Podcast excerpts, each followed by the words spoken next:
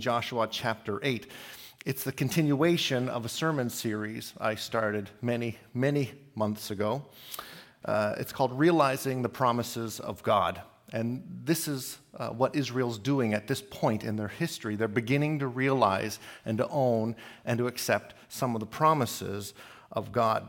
The book of Joshua is a book of historical events. That's the reason I like it. It's not filled with parables or visions, but true historical events, not even poems.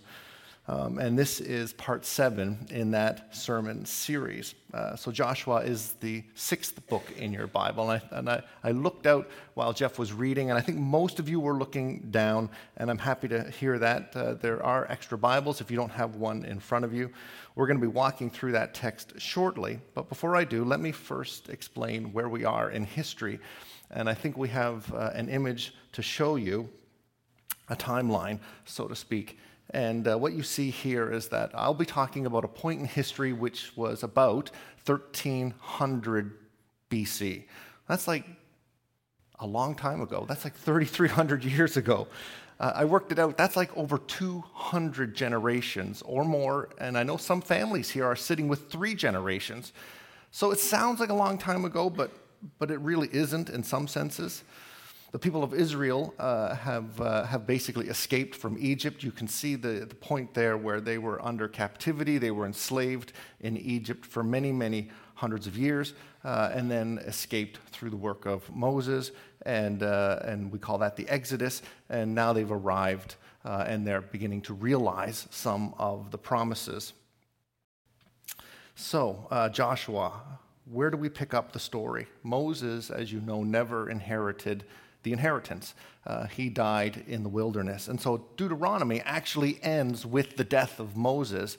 And uh, Joshua, the sixth book in your Bible, picks up with that theme. Who replaced Moses? Joshua. Joshua was installed by our Father, God, to take Israel through and over to the land of Canaan. So here's a quick review. We'll be talking through chapter eight, but I'm going to give you a couple of sentences just as landmarks on the previous chapters.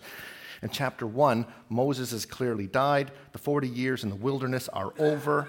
God installs Joshua to lead the nation of Israel, and he tells him to be courageous. In chapter two of the book of Joshua, we see Joshua send spies into Jericho, and for the first time we meet Rahab, the prostitute, who turns out to be King David's great-great-grandmother.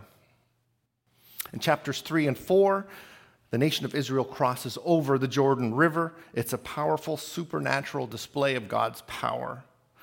In chapter five, we saw the renewal of what is called the covenantal signs. I don't know if you knew this, but entire, an entire nation of men grew up in the desert and had not been circumcised.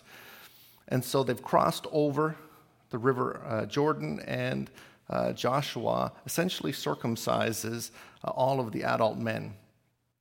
In chapter six, Israel undertakes the siege of Jericho. I think you know the story. They march around it seven times, the walls fall, and they devote the entire city to destruction. As their first city of conquest, they devote it to destruction. It's their first fruits. It needed to be given to the Lord. No plunder was to be taken. Everything was to be destroyed, or at least was supposed to be destroyed. Then in chapter seven of the book of Joshua, we see the secret sin of Achan be revealed. God was abundantly clear. Nothing was to be taken from Jericho. But Achan and his family sinned, and they kept some of the things, and God knew it. His anger burned against Israel, and in the end, twenty to thirty people are stoned. Several hundred thousand are preserved through the removal and cleansing of that sin. So now we arrive at chapter eight, and that's what Brother Jeff read a few moments ago. Let's pray before we begin. Heavenly Father, we believe that your Bible, our Bible, your word, was written by, by your Holy Spirit, that it's Spirit-filled, that it's spoken, it's your spoken word. And when it's faithfully preached, your Your voice is heard. Holy Spirit, help me handle the text correctly this morning. Secondly, I ask that this sermon would encourage us, especially me, to persevere in our biblical convictions, earthly ministry, and daily walk with Christ. May the public proclamation of your word this morning honor you, and may it build your church. Amen. So if you haven't already, this is the time to open your Bible. Does every, does anybody need a Bible? We do have ushers. You can raise your hands. We will get you a Bible if you need a Bible. We have one hand lifted here. Um, the one in the pew is a King James, but we'll be working with the E S V translation. Let's walk through the text together, um, and hopefully in the process we'll learn something about the character of God through the passage. How does it apply to me in the twenty-first century? How does the gospel apply? And we'll end with a few concluding points of application. So let's walk through the passage beginning in verse one. It says, "And the Lord said to Joshua, 'Do not fear and do not be dismayed.'" So this is God speaking to Joshua.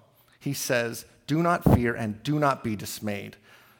Let's just pause here for a minute. We ended chapter seven in which God's anger burned against Israel. What happened?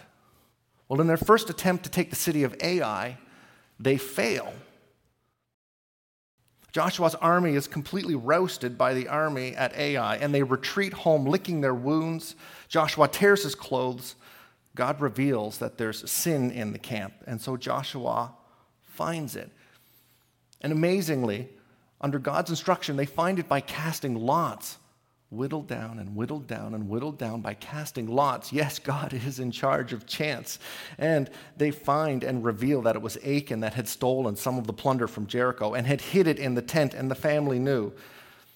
And ultimately, Israel repents. And you, you might think, well, God is probably going to withhold his grace for a few days, maybe a few weeks, as we enter into chapter eight, but that's not the story. As soon as the sin is dealt with, God's anger is removed, and he takes the initiative by coming to Joshua quickly. With words of great encouragement, he is quick to restore. Psalm twenty-three three says, "He restores my soul." God is the great restorer, and oh, how he does it with great sensitivity and appropriateness. What does he say to Joshua?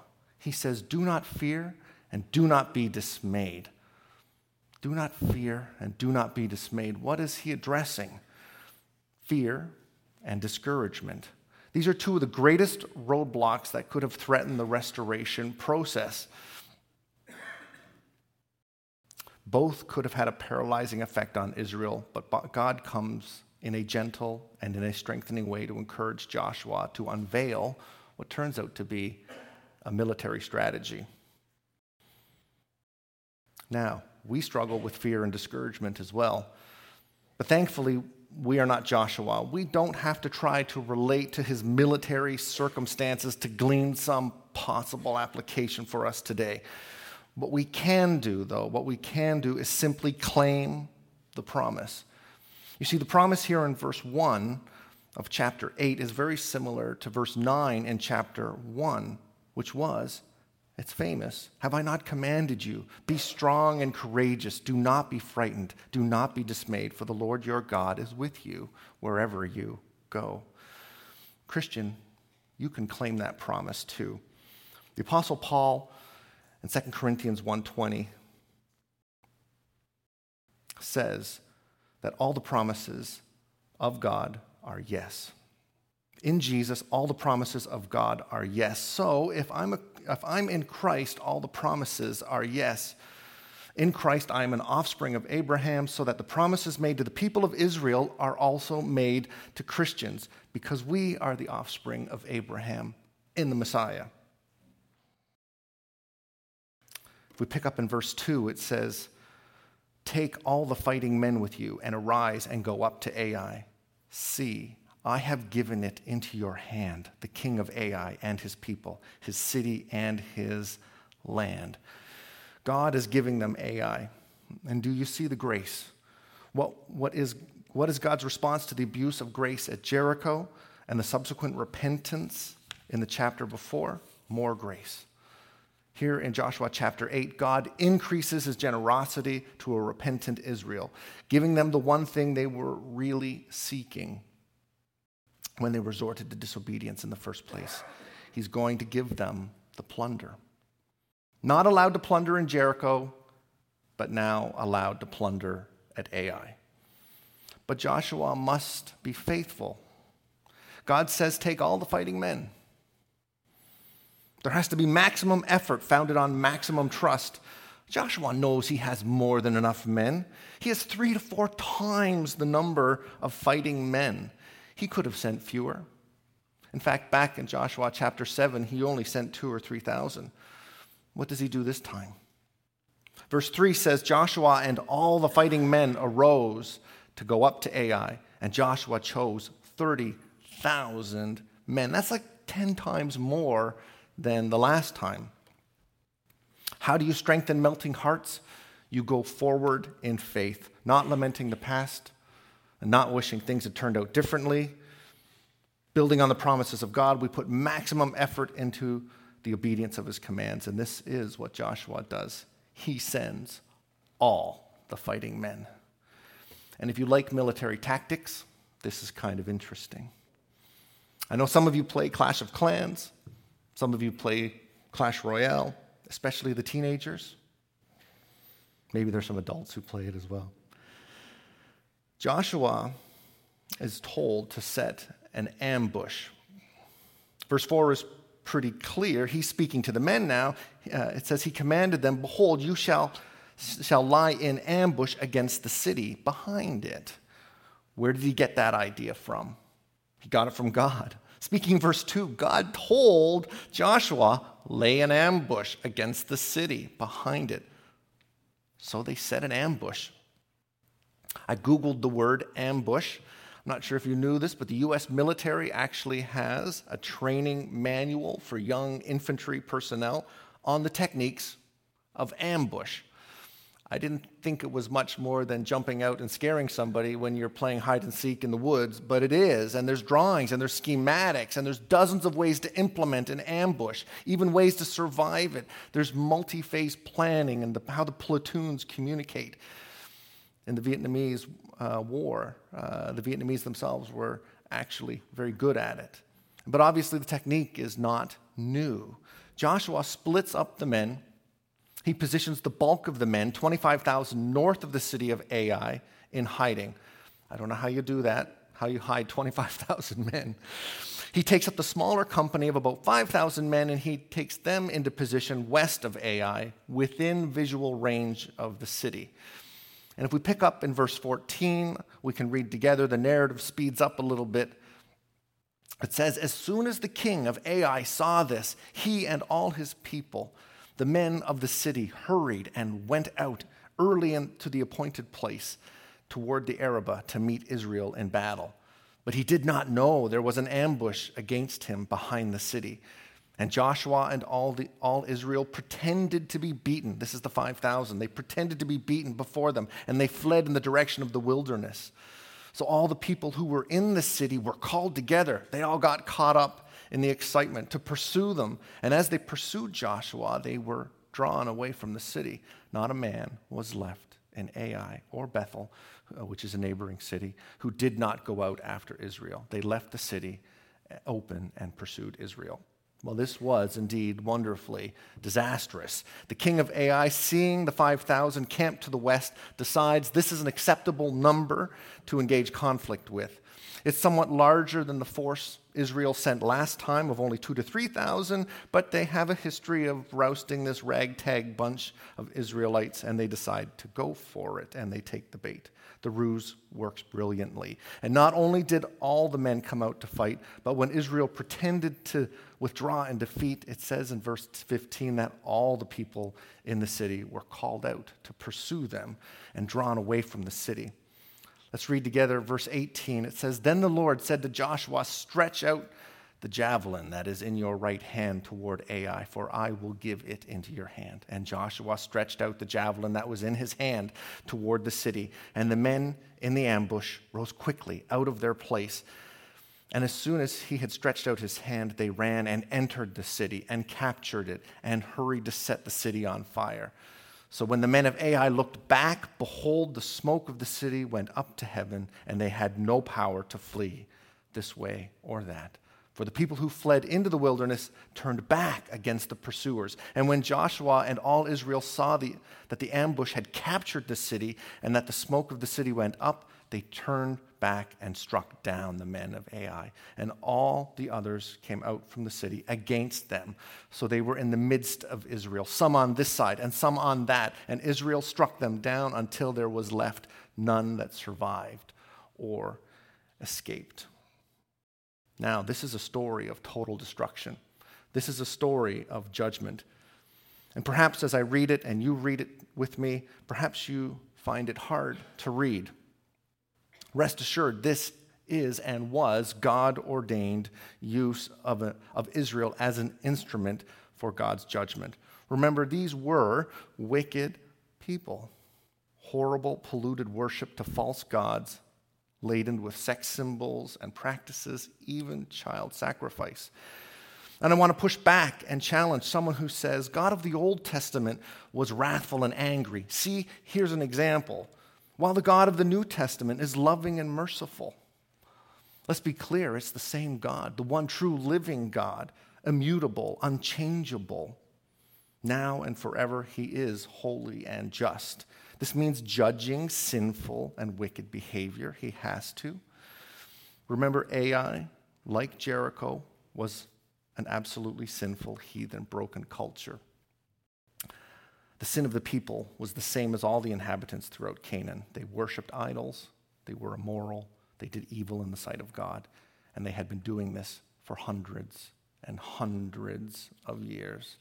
Please don't misinterpret this. What you see here is a patient, long-suffering God who has held back. He has stayed his hand, but no more. Ai is soon to be dust and ash. You see, sin has consequences. It's a serious thing. It must be dealt with. None of these people were innocent. Romans two is clear. Only God is competent to judge, and he shows no partiality. That means he's absolutely fair when he judges the sin of mankind, you and me included. Nobody is getting away with anything in this world. Verse twenty-five says, and all who fell that day, both men and women, were twelve thousand, all the people of Ai.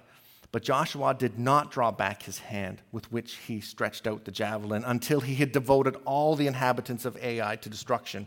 Only the livestock and the spoil of that city Israel took as their plunder, according to the word of the Lord that had, he had commanded Joshua. So Joshua burned Ai and made it forever a heap of ruins, as it is to this day. That's true, by the way. It doesn't exist today. I checked it out on Google Maps. I typed in Ai, I searched, I hunted. It doesn't exist. In twenty-first century language, God nuked it. And does that bother you when I say that? Is there maybe a part of you that says, gee, Paul, that seems rough. Surely some of those people were innocent. If you're sitting here thinking that today, let me give you a long answer that ever so briefly touches on theology. The theology of judgment. How can we not talk about Joshua chapter eight, which is in your Bible, where we see a complete city destroyed and not talk about judgment? If you're like me, I sometimes fall into the trap of thinking judgment is mostly a future thing. That's wrong thinking.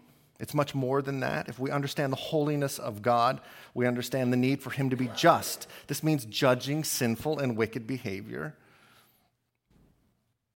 Yes, in the past, and we see a story uh, uh, in, in Joshua chapter eight, but yes, in the future, and we'll talk about final judgment, which is to come, but what about right now? What about right now? The answer for you and me right now is that we're living in a period of grace, under a new covenant, but this earthly life is temporary. The Lord is being patient with us right now, but judgment is coming, final judgment is coming. And you know, I think I think we all long for justice. It's built into creation. Maybe you long for justice. When I was growing up as a child in the nineteen seventies, I watched a lot of cartoons, and I so desperately wanted Bugs Bunny and the Roadrunner to go to jail, maybe even die. I longed for the writers of those cartoons to just so just just once let Elmer Fudd shoot Bugs Bunny, or maybe the coyote just once get the rock to land on the coyote. I don't watch those anymore, but what I do watch is N C I S, and you can't watch T V without seeing Law and Order shows everywhere. N C I S is Jennifer's and my favorite. We know all the characters. We watched all the seasons. We P V R all the new episodes. We even watched one last night. And I think deep down I just want the bad guys to face justice. I long for justice. And N C I S is so much better than the nineteen seventies cartoons because at the end of a sixty-minute episode, the bad guys usually get caught. And forgive me, that makes me feel good. Here's the thing to remember, though. Final judgment is coming. Jesus is the appointed one by God to judge the living and the dead. It's going to be Jesus. Yes, it's going to be Jesus. And multiple New Testament passages, Acts ten, Second Timothy four, Matthew twenty-five, and John five make it clear that his authority to execute judgment was given to him by God. If you're a Christian sitting here today, take comfort in knowing you too will be judged. Or you say, wait, wait, wait. The Apostle Paul said there is no condemnation for those in Christ, Romans eight. And that's true. That's a promise. But let's not forget Romans fourteen. For we will all stand before the judgment seat of God. Each of us will give an account for himself to God. So yes, you will stand before the judgment seat, but it won't be a time for punishment. Not for Christians. You will give an account. But every sin you committed was eternally paid for by Jesus and eternally forgiven by the Father. That's the gospel. At that time, Christians will receive the rewards due them for the work they have done in the body, whether good or evil. That's what Paul writes to the church at Corinth. That's an encouragement for us to store up treasure in heaven. Why? So that we can please the Father and glorify his name. That's for Christians. What about for those who don't believe in the name of Jesus? What's going to happen at the end of time for those who don't believe in the name of Jesus? You can read Revelation eleven. It makes it clear this will be a time for destroying the destroyers of the earth. And that's pretty harsh language. Destroying the destroyers of the earth. At that time, God will destroy all remaining enemies. And regardless of your view of the timing of Christ's return, yes, you can debate that, premillennial, postmillennial, blah, blah, blah. I don't get into that debate. All Christians believe the final victory of Jesus The final victory of Jesus over Satan, described in Revelation twenty, will occur in the future, and that Jesus will defeat him once and for all. At the end of the battle, there will be a battle. At the end of the battle, Satan will be thrown into the lake of fire and sulfur. That's recorded in Revelation twenty. This is something all Christians believe. And if you're like me, it's not so hard to give mental assent to that. We imagine a period of time where Jesus comes back, does what he needs to do, and the Christians get zapped off. But it's not exactly going to be that pretty. It's actually going to be pretty messy. It's going to be kind of like Ai, but much worse. You see, there has to be ultimate destruction of all God's enemies. And until I prepared this sermon, I, I hadn't really fully maybe appreciated that. I think we have a quote here from David Jackman. He explains it like this: if there is no ultimate destruction of all God's enemies, there can be no guarantee of the inviolability of his eternal kingdom of love. Now, inviolability is just a fancy word for saying can't be violated.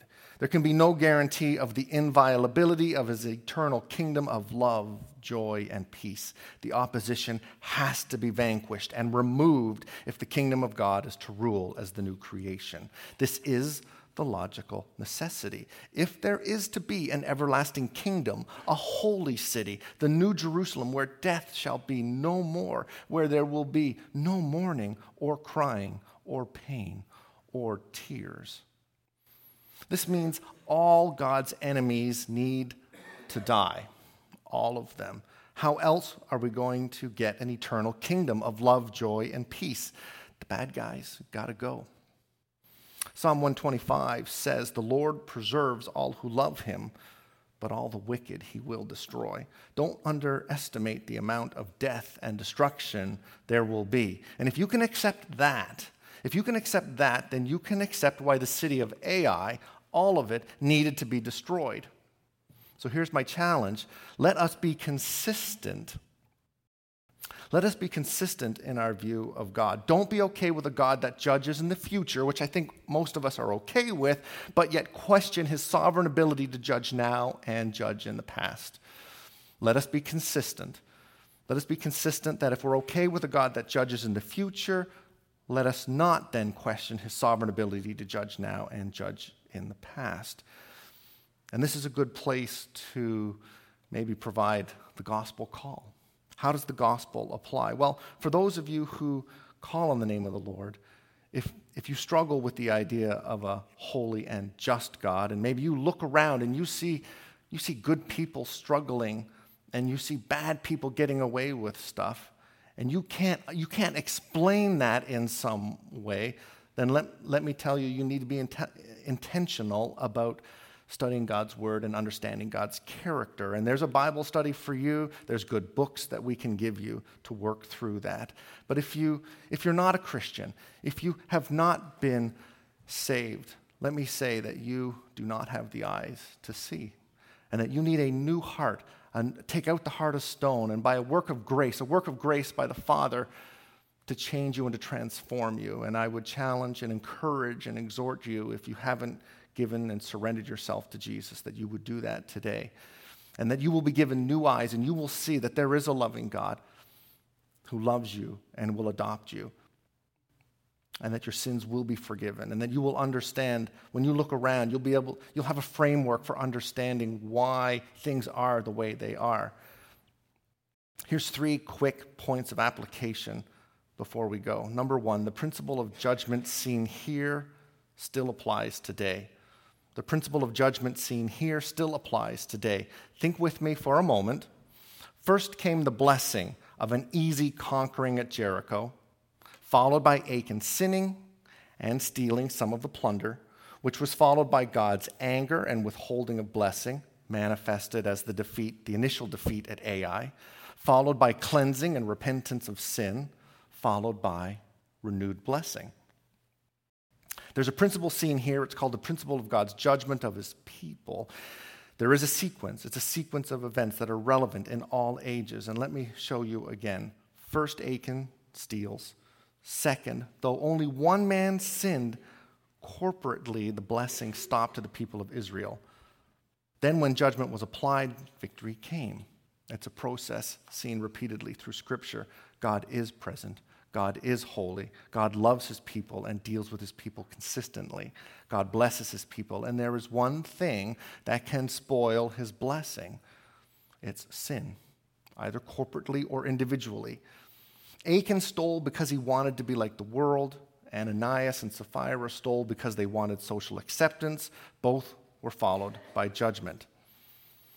Here's a challenge. As a church, let us be vigilant to help identify sin in each other and repent. Oh, that the gospel would be go, would go forth in Saint John's because of the faithful work of Calvary Baptist Church and Mile One Mission.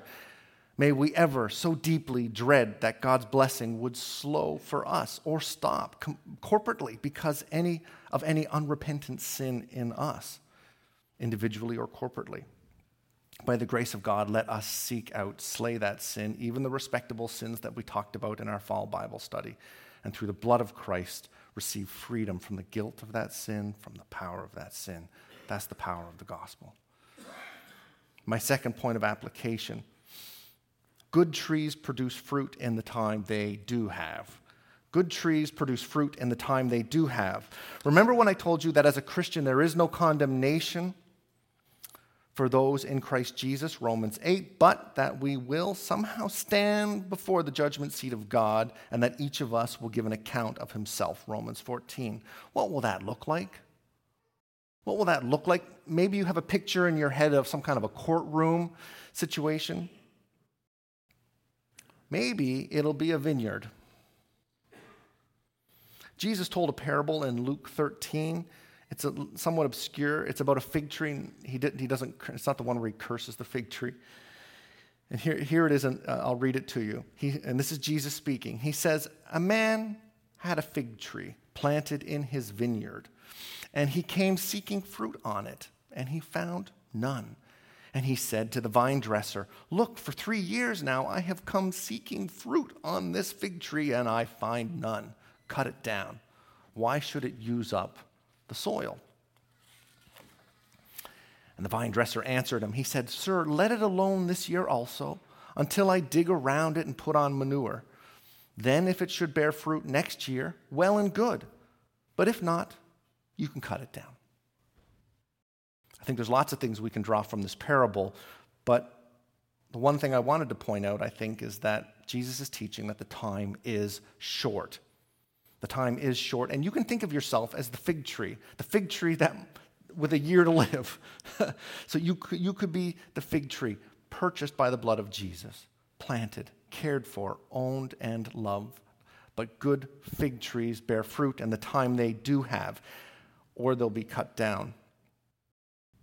Thabiti Anyabile, who I had the privilege of sitting under at T four G in April in Louisville, puts it like this, and he's teaching on the parable.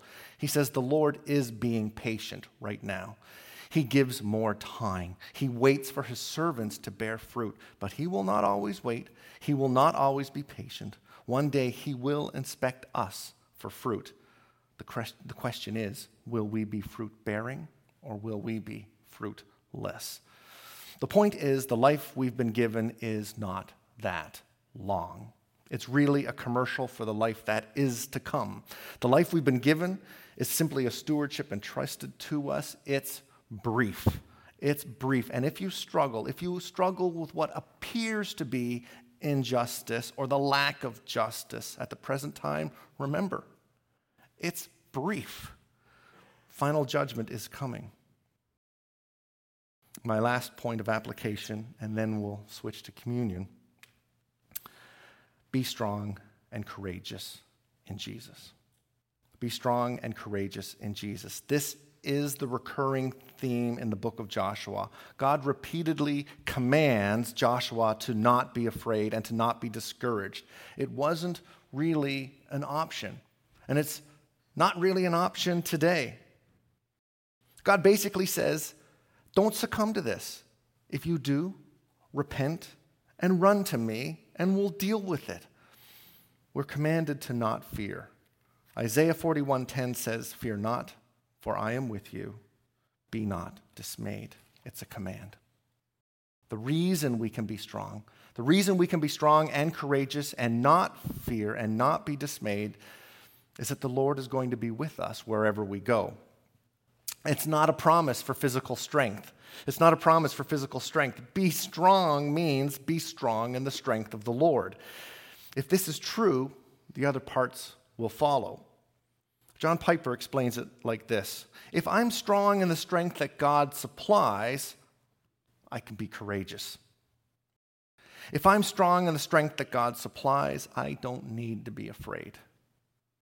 If I'm strong in the strength that God supplies, I don't ever need to be dismayed or discouraged. This is a call to faith, faith in the promised strength of God. How does the gospel fit? For Christians, this strength was purchased through the blood of Jesus. Though we deserve nothing but destruction, we know that all the blessings that come into the lives of sinners like ourselves comes through the purchases made by Jesus Christ. Let's pray. Oh Lord, I pray that we would understand your word and understand your character. Lord, we struggle when we see what appears to be injustice, what appears to be your lack of justice. Lord, may we understand the promise of your return, the promise that time is short, the, the parable of Jesus that, that, that we need to be fruitful, and maybe someday you will return. Oh, not someday. Someday you will return, and you will inspect us for our fruitfulness. Lord, help us as we share the gospel this week. May we be encouraged and equipped to hope those who, or help those who don't have hope, um, and share the gospel with them. I give all this to you in your precious name. Amen.